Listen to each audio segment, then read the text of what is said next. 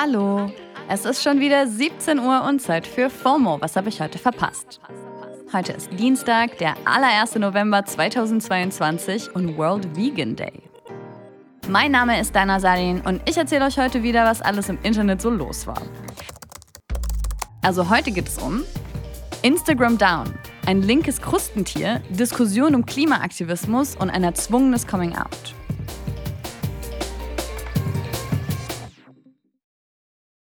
This episode is brought to you by Shopify.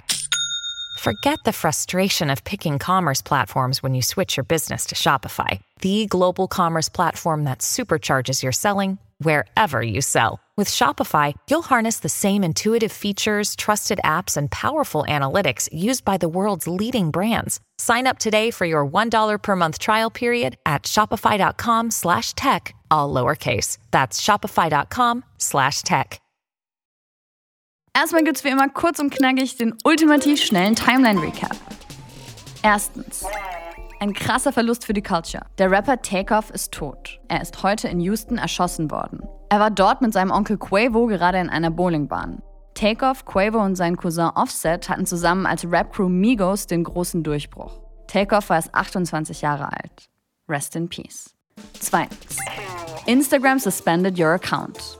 Ich glaube, diese Nachricht hat gestern weltweit mehr Schrecken ausgelöst als jeder Halloween-Film. Es konnten sich plötzlich Millionen Menschen auf der ganzen Welt nicht mehr in ihre Instagram-Accounts einloggen. Und deswegen haben auch bei vielen Accounts kurzzeitig massenweise FollowerInnen gefehlt. Das PR-Team von Instagram hat jetzt auf ihrem Twitter-Kanal gepostet, dass der Bug mittlerweile behoben worden ist. Seid ihr alle wieder da?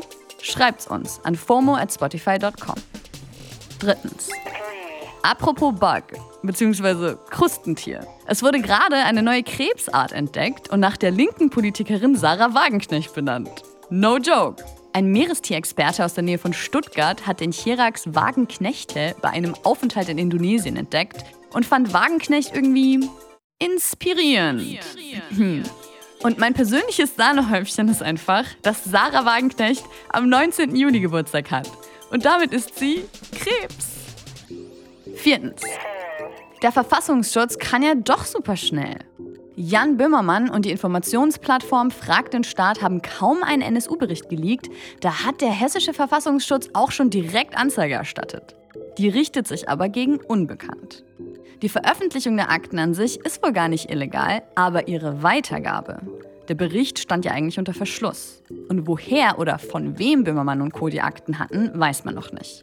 Wäre halt alles vielleicht gar nicht nötig, wenn der Verfassungsschutz die neuen NSU-Morde mit demselben Nachdruck wie gerade verfolgt hätte. Fünftens. Zu wenig Nachdruck gibt es auch beim Thema Umweltschutz. Klimaaktivistin Greta Thunberg hat jetzt in einem Interview gesagt, dass sie nicht am UNO-Klimagipfel ab diesem Sonntag teilnehmen wird. Sie findet nämlich nicht, dass die Veranstaltung genutzt wird, um das System nachhaltig zu ändern. Vielmehr wird wohl endlos Greenwashing betrieben. Also alle geben sich so umweltfreundlich wie nur möglich, aber am Ende führt das halt nur zu oberflächlichen und unzureichenden Veränderungen. Also schauen wir mal, ob sie recht behält. Das war der ultimativ schnelle Timeline-Recap. Dass der Klimawandel von der Politik einfach nicht ernst genug genommen wird, führt gerade zu immer mehr Protestaktionen auf der ganzen Welt. In Deutschland machen ja schon seit längerem die AktivistInnen von die letzte Generation Schlagzeilen.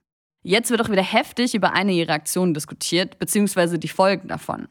Eine Radfahrerin wurde gestern in Berlin von einem Betonmischer angefahren und lebensgefährlich verletzt. Und die Feuerwehr hat jetzt angegeben, dass die Rettungsdienste verspätet bei ihr angekommen sind, weil sie auf der Autobahn im Stau gestanden sind. Ja, und der wurde wahrscheinlich durch eine Blockade der letzten Generation ausgelöst. Auf Twitter gibt es jetzt zwei Lager.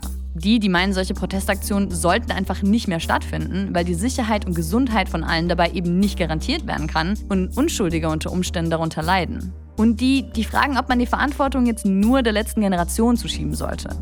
Es trendet unter anderem der Hashtag Rettungsgasse.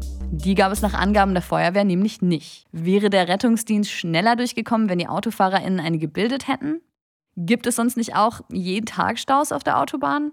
Warum macht eigentlich niemand den Fahrer vom Betonmischer für den Unfall verantwortlich, sondern eine Gruppe von KlimaaktivistInnen? Der Fahrer vom Betonmischer wurde wohl direkt nach dem Unfall mit einem Messer angegriffen und auch ins Krankenhaus eingeliefert. Und das macht den Fall noch viel verworrener. Und das ist außerdem nicht der erste Fall weltweit, der die Frage aufwirft, wie weit darf und sollte Aktivismus eigentlich gehen? Und das ist eine Frage, die wir hier heute nicht beantworten können. Aber eine Sache kann man ja auf jeden Fall mitnehmen. Bei Stau immer eine Rettungsgasse bilden. Und wir wünschen der Radfahrerin an dieser Stelle viel Kraft und gute Besserung. Nach Greenwashing und Guerilla-Aktivismus geht es jetzt um noch ein umstrittenes Thema. Queerbaiting. Also das oberflächliche so tun als ob, um ein queeres Publikum und ihr Cash anzulocken, ohne wirklich queer zu sein. Dass man aber aufpassen muss, wem man diesen Vorwurf um die Ohren knallt, zeigt ein Tweet vom Schauspieler Kit Connor. Ich bin bi, Herzlichen Glückwunsch, dass ihr einen 18-Jährigen dazu gezwungen habt, sich zu outen. Aber von vorn. Kid Connor kennt man vor allem aus der Netflix-Show Heartstopper. Da geht es eben um die Struggles von queeren Jugendlichen. Outen oder nicht outen, Mobbing, Vorurteile.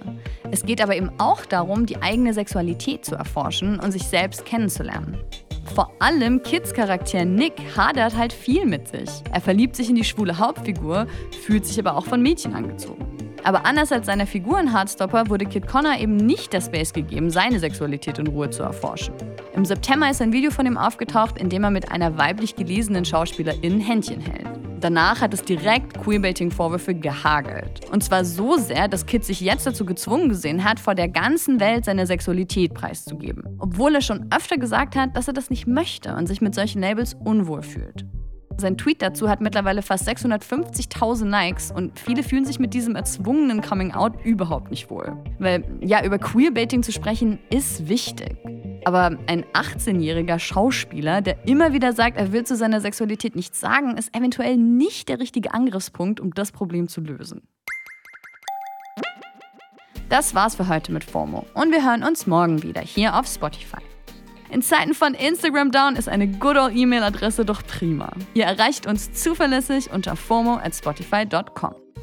FOMO ist eine Produktion von Spotify Studios in Zusammenarbeit mit ACB Stories. Folgt uns auf Spotify